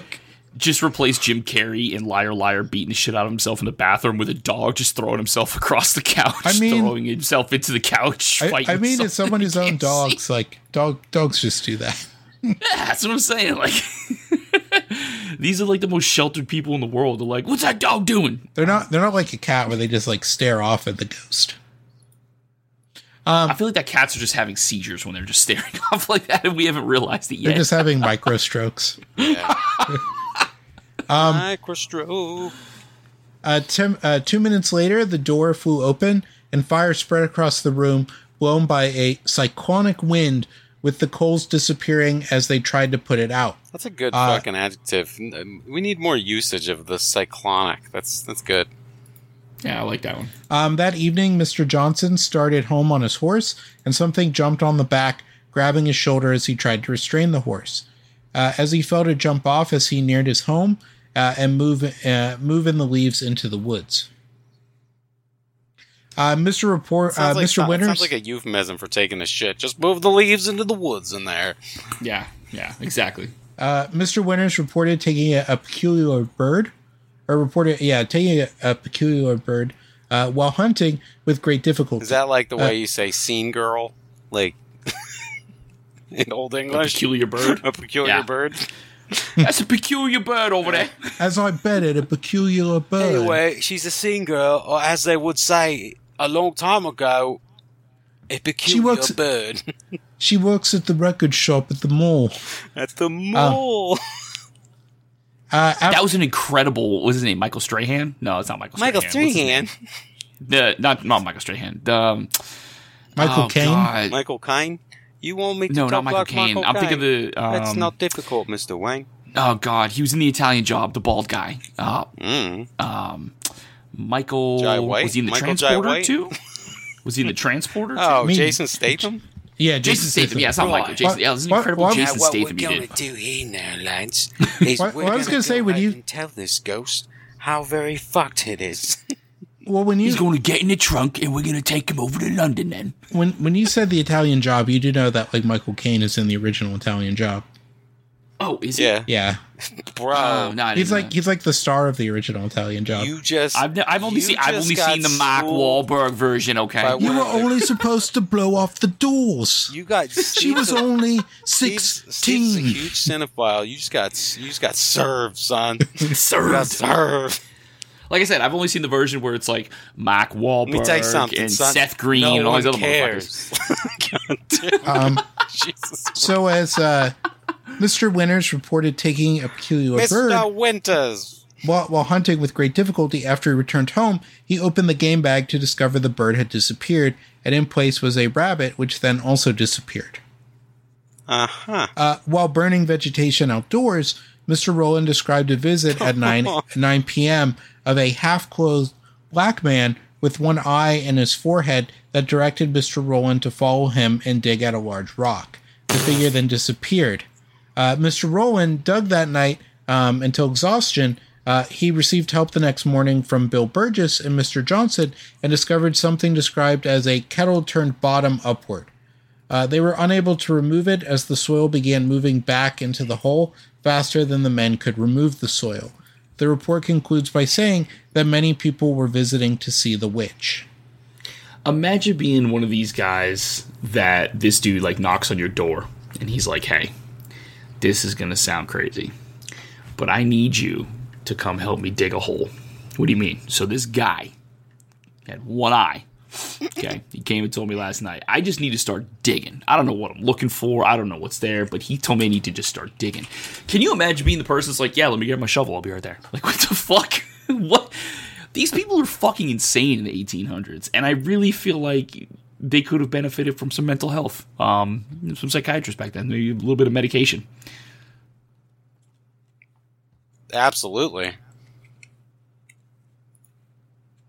A one-eyed black man in his fore oh, a one-eyed in his forehead black man tells you to start digging by a rock, and then you're just gonna earnestly go to your neighbors and be like, "Come help me," and two of them get shovels and like, "Yeah, let's go." Yo, what are we digging? I love digging. That's insane. That's insane. What year is this also, again? That might just be a country thing. What year is this? It's like eighteen ninety. Yeah, digging might be the most interesting man a motherfucker does that day. You know. I'm not one to say I don't go to the beach, and when I go to the beach, dig holes just to dig. But like this, oh, it's just a little out there. Yeah. Anyway. Nah. Well, I was just trying to get Steve to say something, but apparently he fell asleep. Yeah, he said. Well, I, I posted in the chat that I was using the bathroom while Ryan was going on about the. Uh, The black man with the eye in his forehead, um, and I didn't want to interrupt him, so I just let him let him freestyle and see if he'd be done by the time I was done peeing, and he was. Um, All perfect. Right then, that's a that's an answer there, bud. Steve, Steve's like, so Ryan just started going off on a rant. I'm just going to slide away and go take a piss. He'll be talking for a minute. that'll, that'll Don't worry. He'll, for a bit. he'll tire himself out. Don't worry. Let me just say let me just say something denigrating about Boston, and then I can go pee, and he'll be just ranting and raving for the next five he'll, minutes. Don't worry. He'll stop. He'll tire himself out. um, well, one of the things with digging, too, um, is that There there used to be this practice in the nineteenth century called like treasure hunting. Um, and, and what we fucking say it like it doesn't still exist. Well, well, no, like when, when people talked about treasure hunting back then, it was like defacing Native American like burial mounds. Oh, like right. like oh, Joseph, like that was like Joseph Smith's first like career was that that he would rob Native American graves and then sell the things he like dug up. Not surprised. Uh, Jesus Christ. Um, so around eighteen ninety, we get to um, the work of Martin uh, Van Buren Ingram, um, who was the writer of like the main account of The Ghost. Um, so he was born near uh, Guthrie, uh, Kentucky on June twentieth, eighteen thirty-two, um, and he would uh, take over responsibility for the farm at the age of seventeen.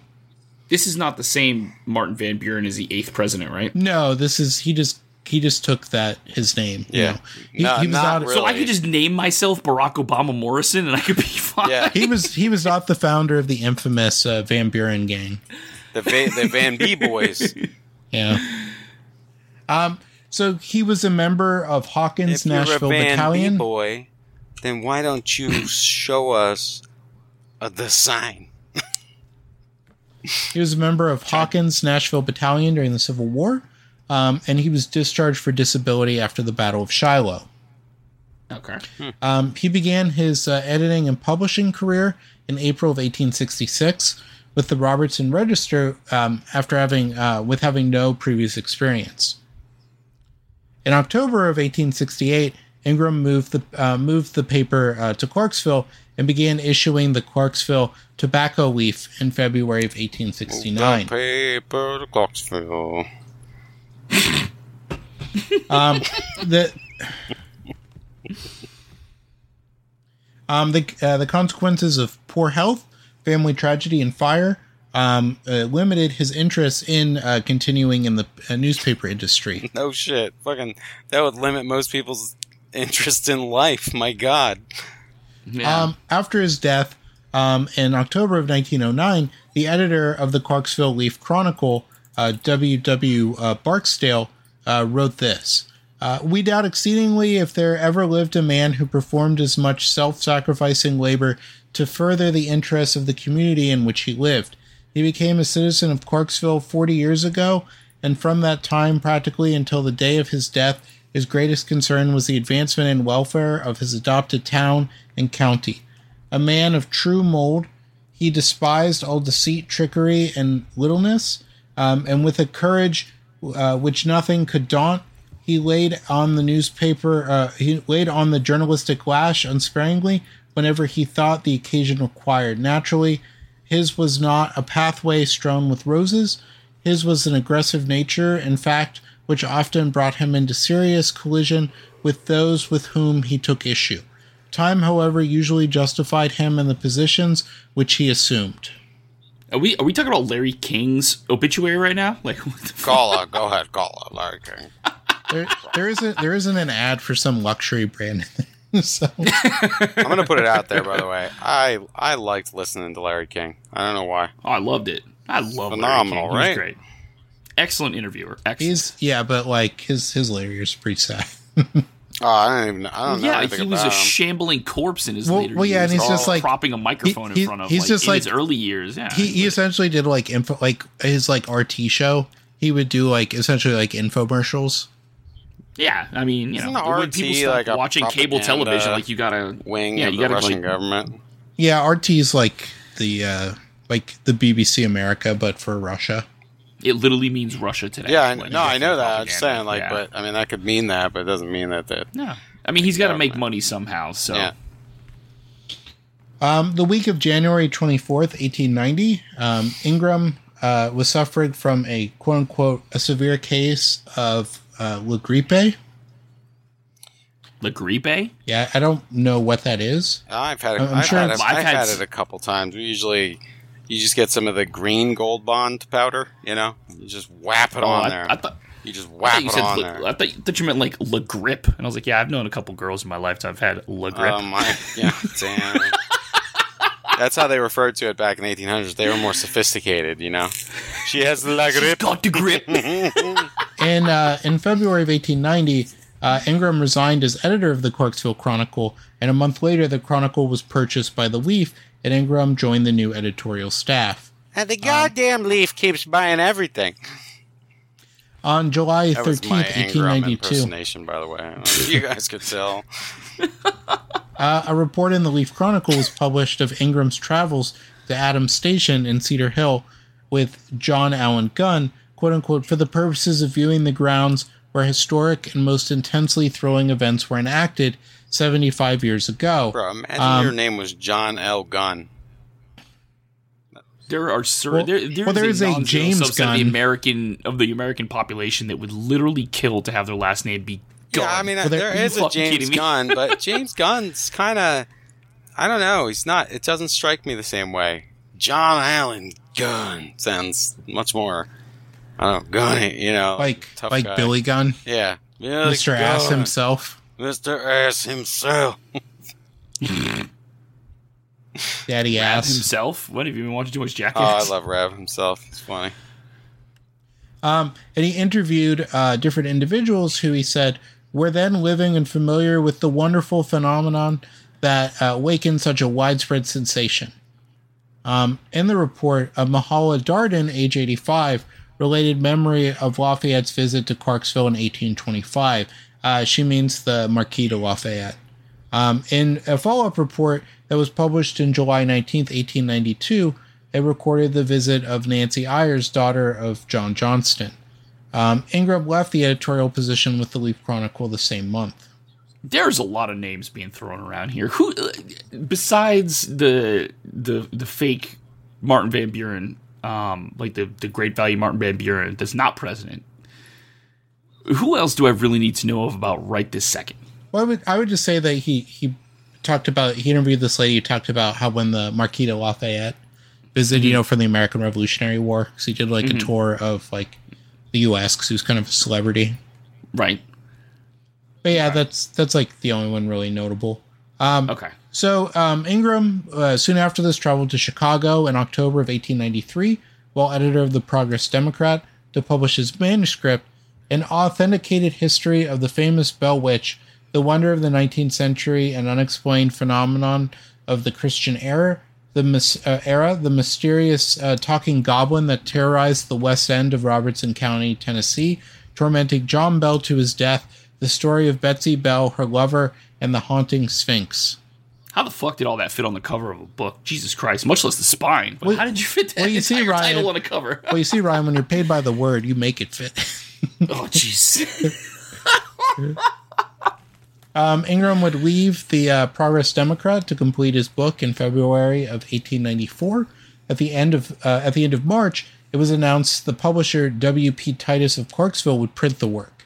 The publisher reported a delay in printing after the witch visited one night in early May.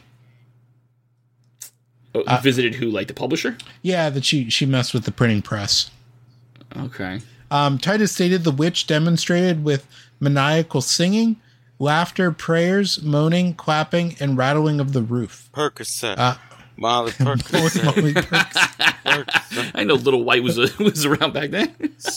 uh, no, that's future. Uh, yeah. Oh, sorry. I thought you were doing Little no. White. Oh, she caught Lord Taz anybody. Uh, the phenomena caused the, the printers to evacuate the building, uh, but by July of eighteen ninety-four, the book was in print, and a review from the newspaper in nearby Hopkinsville uh, uh, presented the work as a factual account. The intro- totally real. Absolutely no contradictions. Nothing here we could find that would even questionable. Don't this, this you book is even think real. About questioning this. This all of this happened, and so completely real. This is as real as the Bible. Um, in the introduction yeah. to the book... Um, Ingram published a letter dated July first, eighteen ninety-one, yeah. from a former Tennessee state representative, James Allen Bell, of Adairville, Kentucky. Uh, J A. Bell was the son of Richard Williams Bell and a grandson of John Bell Senior It explained that his father had met with his brother, John Bell Junior, before his death, and they agreed no material he had collected should be released until the last immediate family member of John Bell Senior had died. So, so you can see even like the in like the late nineteenth century, they're still doing the same things they do now, where like, you know, my grandfather on his deathbed, he told us about the U F Os, but he told us we couldn't tell you until he was dead. That's why we waited so long, you understand. Yeah, and so now it's finally coming out because my grandfather's dead and, you know, the, the men in black can't get him now. Right. Here comes men in black. Galaxy Defenders. uh, so the uh, the last immediate family, uh, the last immediate member of the family and youngest child of John Bell Senior, uh, Joel um, Egbert Bell, Uh, would die in eighteen ninety. Why the fuck at the did age he get of seventy-six. The weird name in the middle? All the other Bells sound pretty straightforward. This guy's Joel Egbert. He was the one that, that would looked a little different because his mom drank while he was in the hospital. Oh, he had fetal alcohol syndrome. Or maybe well, maybe yeah, he they just didn't had know a what body. It was called back then. They so he was just a little different. Back then, maybe, back then when someone acted like that, they didn't they didn't call it fetal alcohol syndrome. They called it the and sound of invisible dog barking. Looking at you. This episode's now, gonna be called "The Bell Witch," and the subtitle is gonna be "Invisible Dogs Fighting." Now, now, now, Joel, he's a nice boy, but he's got a little bit of what we call the dog fighting in him.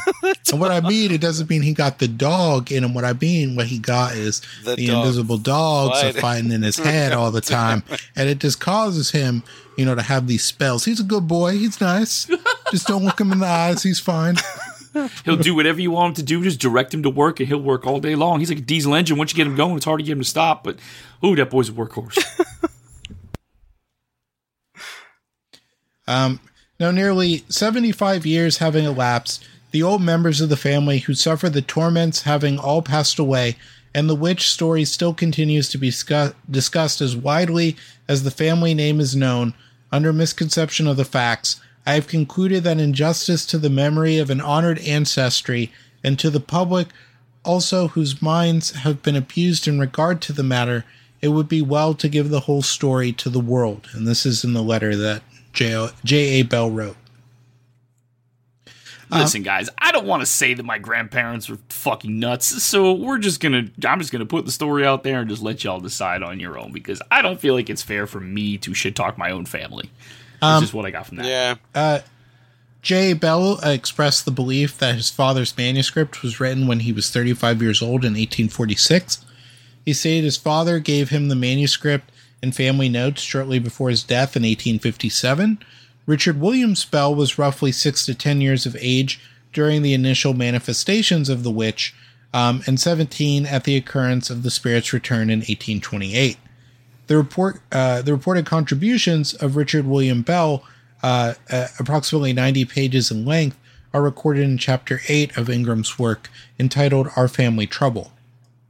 Mm. A- according to Brian Dunning, no one has ever seen this diary, and there is no evidence that it ever existed. It said, conveniently, every person with first-hand knowledge of the Bell Witch hauntings has already uh, was already dead when Ingram uh, started his book. In fact, every person with secondhand knowledge was even dead. Um, Dunning also concluded that Ingram was guilty of falsifying another statement that the Saturday Evening Post had published a story in eighteen forty-nine accusing the Bell's daughter, Elizabeth, of creating the witch, an article which was not found at the time. Hmm. Uh, Joe, Joe Nickel argues the chapter includes the use of Masonic themes, an anachronism which impacts credibility. Uh, Jim Brooks, a native of Adams, writes in his work, Bell Witch Stories You Never Heard, that Bell family descendants report that Ingram did not return the manuscript to the family. Uh, Brooks explores the possibility that Ingram would have had an enhanced opportunity to modify the story by not returning the papers. Okay. Uh, Keith Cartwright of the University of North Florida compares Ingram's work. Oh, Jesus Christ. All right, hang on, hang on. If he's from Cartwright. All right, this guy's from fucking Jacksonville, so everything needs from here on out needs to be taken with a huge, gigantic grain of salt, but go ahead. Um, he, I, uh, uh, he, Cartwright, you say curse word. That's it. Sein- um, Seinfeld. It's from, it's from hear, fucking let, Seinfeld. Let me. It's fucking James know, Hong, man. So good. I know what it's from. Oh, you do? Okay, I don't know. Yeah. Um. Uh, so Keith Cartwright of University of North Florida compared Ingram's work with Uncle Remus uh, folklore as uh. reported by Joel Chandler Harris, and also an expression of the psychological shame of slavery and Native American removal. Um, so, because he says that in, in the stories, the slaves are often in the account regarded as experts on the witch, um, and with uh, Uncle Zeke, a, a, a figure who appears in the account um, of the witch, um, essentially like sort of describing like the power of it, um, saying that Injun spirit, the Injuns were here uh, first, and we white um, and we white folks uh, drive them out. All but them uh, were were dead and couldn't go, and does uh, hear yet in their spirit. Um, and um, and the figure mentioned is is that of the figure of progress. Um, but I, I think it's also probably also fake, considering like the way that's written, because it's written like how a person in the nineteenth century would describe like a black person like talking. Right. It, it actually yeah, is. Yeah. Dude. Yeah. And so it's like that, that also like sort of like kills the credibility of it. Cause it's like, well, well, no one actually talked like that. No. Yeah. Um, uh, it's also said that, um, that, uh, General Andrew Jackson, uh, was, um, Uh, was also involved in this. Think, uh, uh, do you think General Andrew Jackson had broads in Atlanta? Probably.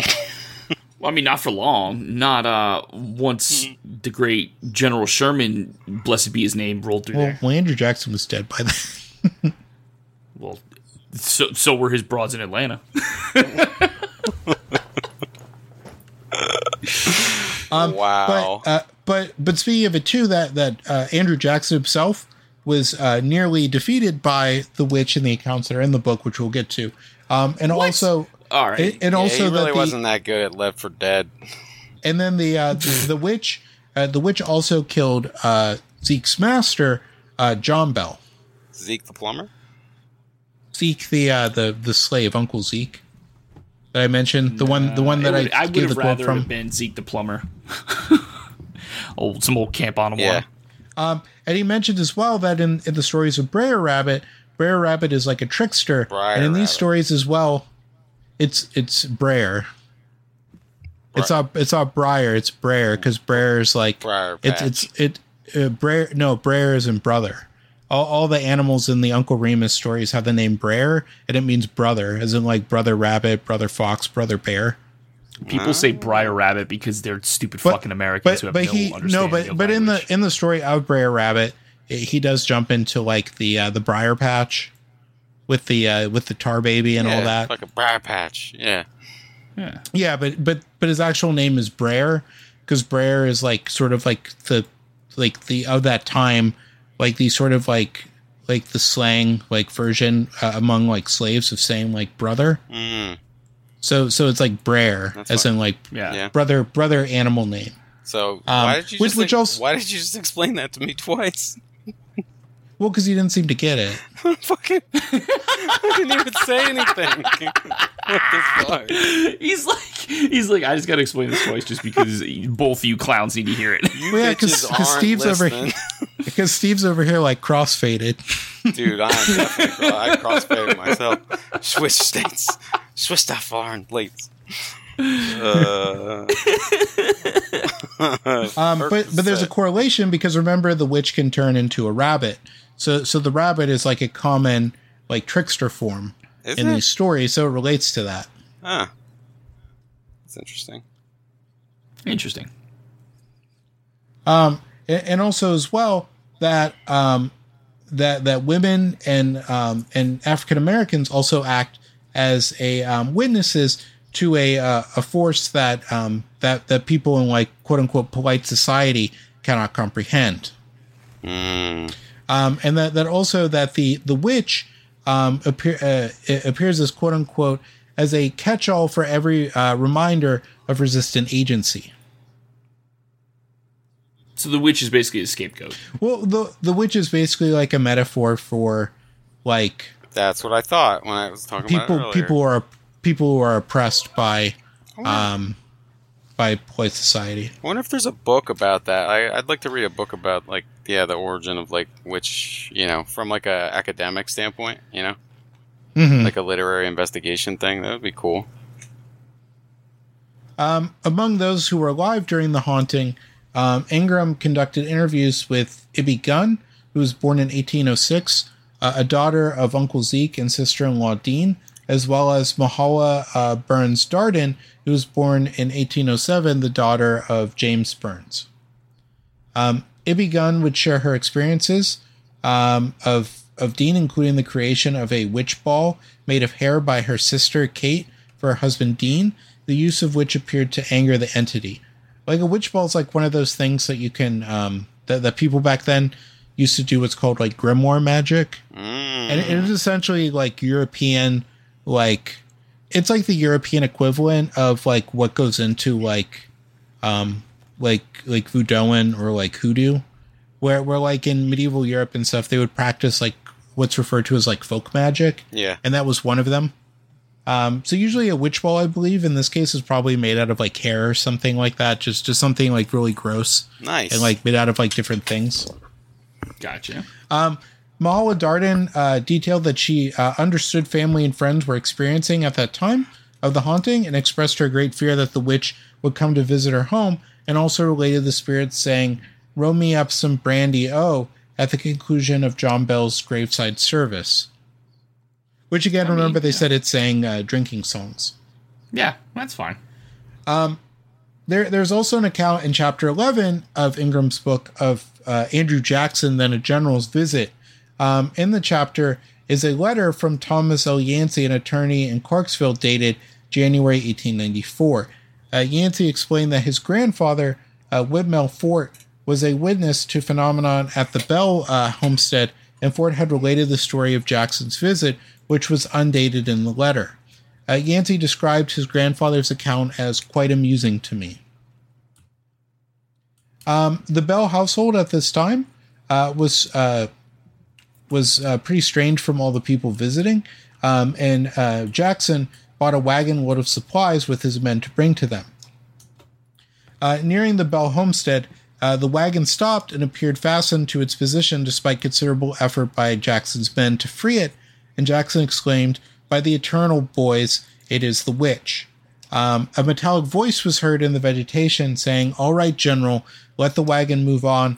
I will see you again tonight." Mm. Uh, the horses began moving again. Instead of camping out, the party stayed at the Bell home that evening. Among uh, the, the party that Jackson brought was uh, what was referred to as a witch layer. Um, and it, yeah, it was, yeah, a witch layer was a religious man who uh, violated the vow of chastity so that he could just bone witches. A witch layer. He was just he basically he, was taking one for the team. He so had a he had a crippling next. he had a crippling goth e-girl addiction. Yep. That his wife would leave him over due to the amount of money he was spending on OnlyFans. Yeah, and I mean, um, look, we all understand where he's coming from. Okay, uh, I mean, but I'm just saying. But the uh, but the term witch layer essentially meant, like, witch slayer, that that like to lay yeah, out a like witch, like like out. like yeah. if, like yeah, like if you're fighting, like, I'm gonna lay him out. Yeah, like you're gonna debo right. him. Yeah, yeah. We're not gonna steal from the witch. I mean, hey, you could Craig. also leave him out. That's my bike. Just steals the witch's broomstick and flies off. I mean, you could you could still lay a witch out also by dicking him down. Really you could, good. yeah, that's true. That's going to be the name of the episode, by the way. Um, I mean, you could still just, you know, lay a witch down by dicking her down really good. That sounds like the like the, the intro to a Beastie Boys song, you know? You could lay a witch down by dicking her down really good, and you know me. And... um, Jackson, growing tired of the uh, of the witch layers uh, bragging, uh, whispered, "By the Eternals, I do wish the thing would come. I want to see him run." Uh, the entity entered, or the entity arrived, and taunted the witch slayer uh, to shoot her. Uh, the man's gun would not fire. Uh, the witch countered, I'll teach you a lesson, and appeared to beat the man and led him out the door by his nose. Jackson exclaimed, "By the eternal, boys, I never saw such fun in all my life. This beats fighting the British." Uh, the witch told Jackson she would uncover another rascal uh, the next night, um, and that morning Jackson... A little been, one. A little rascal. Yeah.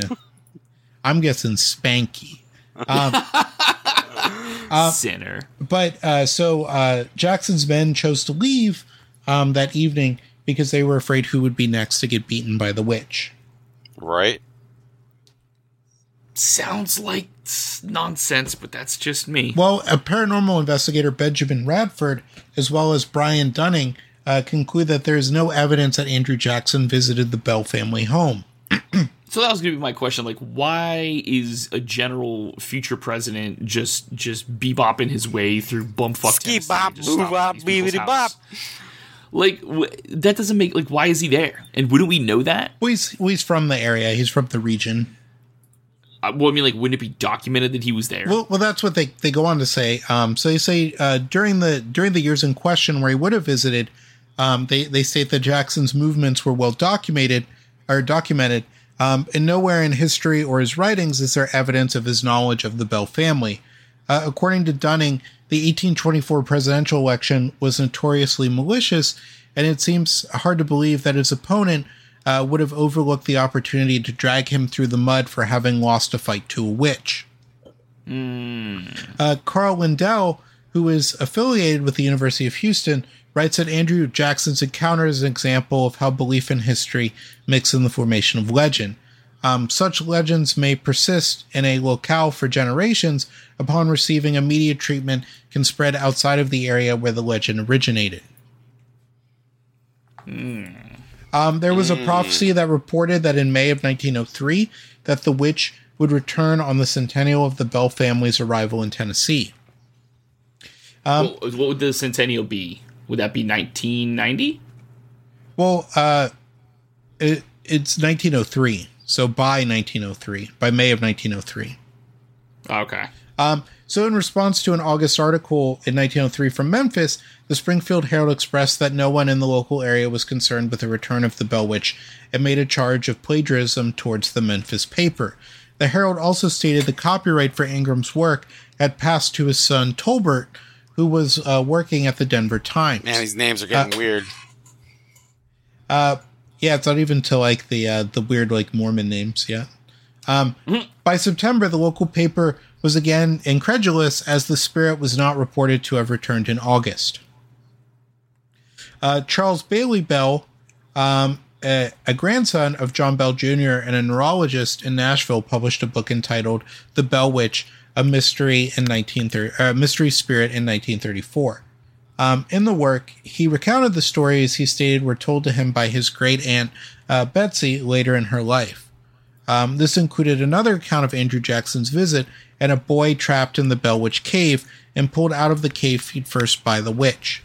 Uh, Bell also detailed a series of prophecies he stated were given to his ancestors in eighteen twenty-eight by the spirit, including a declaration the witch was set to return again in nineteen thirty-five, one hundred seventy years after her last visit to the Bell family, and I'm guessing most likely within the time that the book would be published. Ah, of course. Um, in nineteen thirty-seven, there were reports of uh, of weird events, and that Lewis Garrison, owner of the farm that included the Bell Witch Cave, heard unexplained noises coming from inside. Uh, Bell descendants described the sound of something rubbing against the house, a paper-like object that flew out of the door and re-entered through a side door, and faint music heard from a piano. They did not report the fight, the fighting of invisible dogs, though. Um, a group, a group from the local Epworth League uh, were reported to have attended a a, a wiener roast in a rock quarry uh, near the Bell Witch Cave on July twenty-ninth, nineteen thirty-seven. The group were joking about the legend when they saw a figure of a woman sitting on top of the cliff over the cave, causing many to flee. According to the newspaper, a minister in the group later claimed to have investigated and discovered it was uh, moonlight on a rock. Uh, this it's what. Um, I'm, so, I'm sorry, say that one more time. Is Moonlight on a Rock? Yeah, yeah, it's actually that, that there also was just a like, sex move. Um, yeah. What you do is...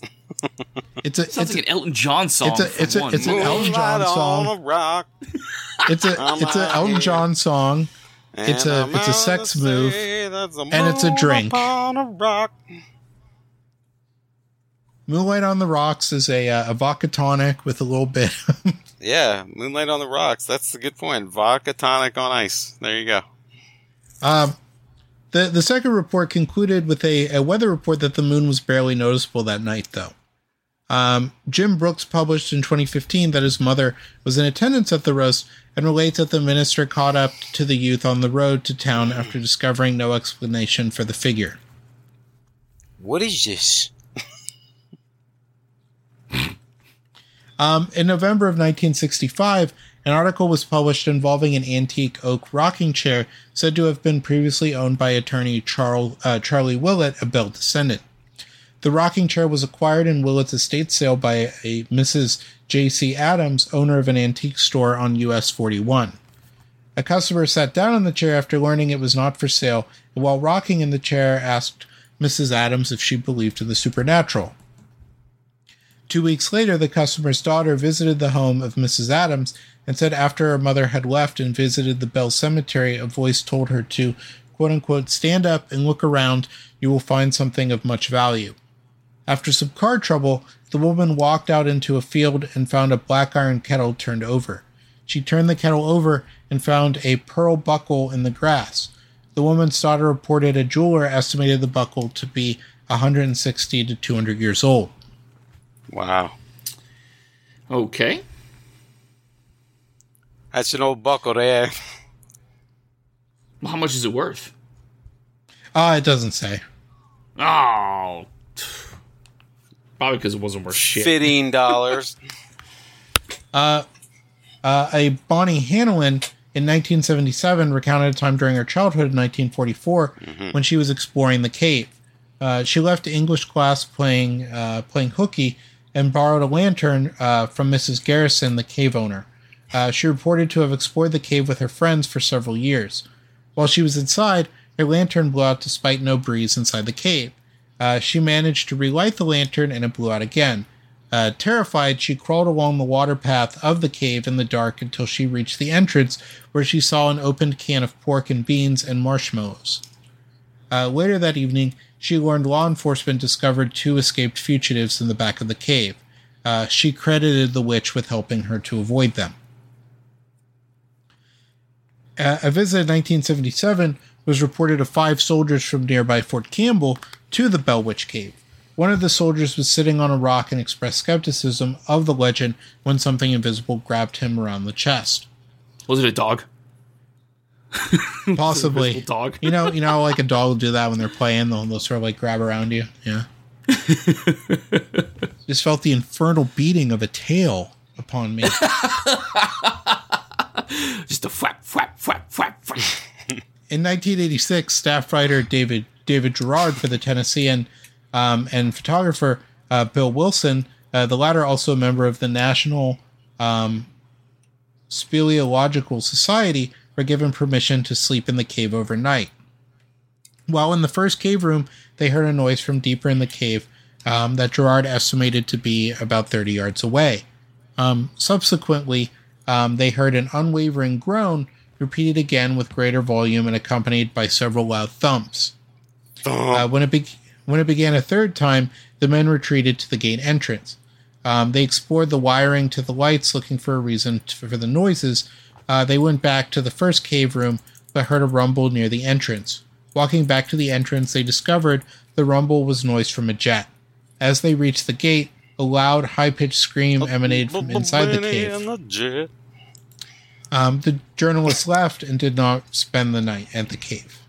Oh, you pussies. You had the opportunity of a lifetime to sleep in that cave, possibly get some gussy in the middle yeah. of the night. But no, you ran out. It's some, oh, it's some, God. it's some, some wussy. Oh, yeah, yeah you wussies. You could have got some gussy. Late night wussy, huh? Hmm? Yeah. In, in eighteen ninety-seven, oh, yeah. In in, eight, in nineteen eighty-seven, H C. Sanders, owner of a nearby gas station, reported twenty years earlier that he ran out of gas at a, um, at night near the Red River um, across from the Bell Witch Cave. He began to walk towards town when a rabbit came out of the woods and began to follow him. Sanders walked faster, but the rabbit kept pace even as he broke into a run. After a mile, Sanders sat down on a log to catch his breath. The rabbit hopped up onto the side of the log, looked at him, and said, "How of a race we had there, wasn't it?" The rabbit hopped up onto a log and said, "Jesus." Oh my God. Um, so those are the accounts of the uh, Bell Witch and related phenomenon. Oh my God. The only thing um, magical about her entire story is that I was able to put seven FanDuel lineups in while we were doing this whole podcast. You were able to do this podcast and also be a degenerate gambler at the same time. You want to be the trilateral? I can do the tri, uh, trilateral troika entry. Uh, but we'll talk about it after. Uh-oh. We'll, if I win, we'll fund a small studio so we can do some in-studio episodes. My goal with this podcast is, is that we're going to get it to the point where we have like five hundred episodes and we just start showing up places. Like, how have well, we, I not heard of these guys? They have five hundred episodes. We need to we need to build in, in like your on your property. We need to build like the Dick Cavett Show like studio. Oh shit. Yep. Oh, God. Anyway. Good night. All right. I'm gonna go watch Happy Halloween. Bell Witch Haunting now. That's what I'm yeah, doing. Let's do it. All right. Peace. With the good one, the one for twenty thirteen. Yeah, yeah. yeah. All right, bye. Bye. Later.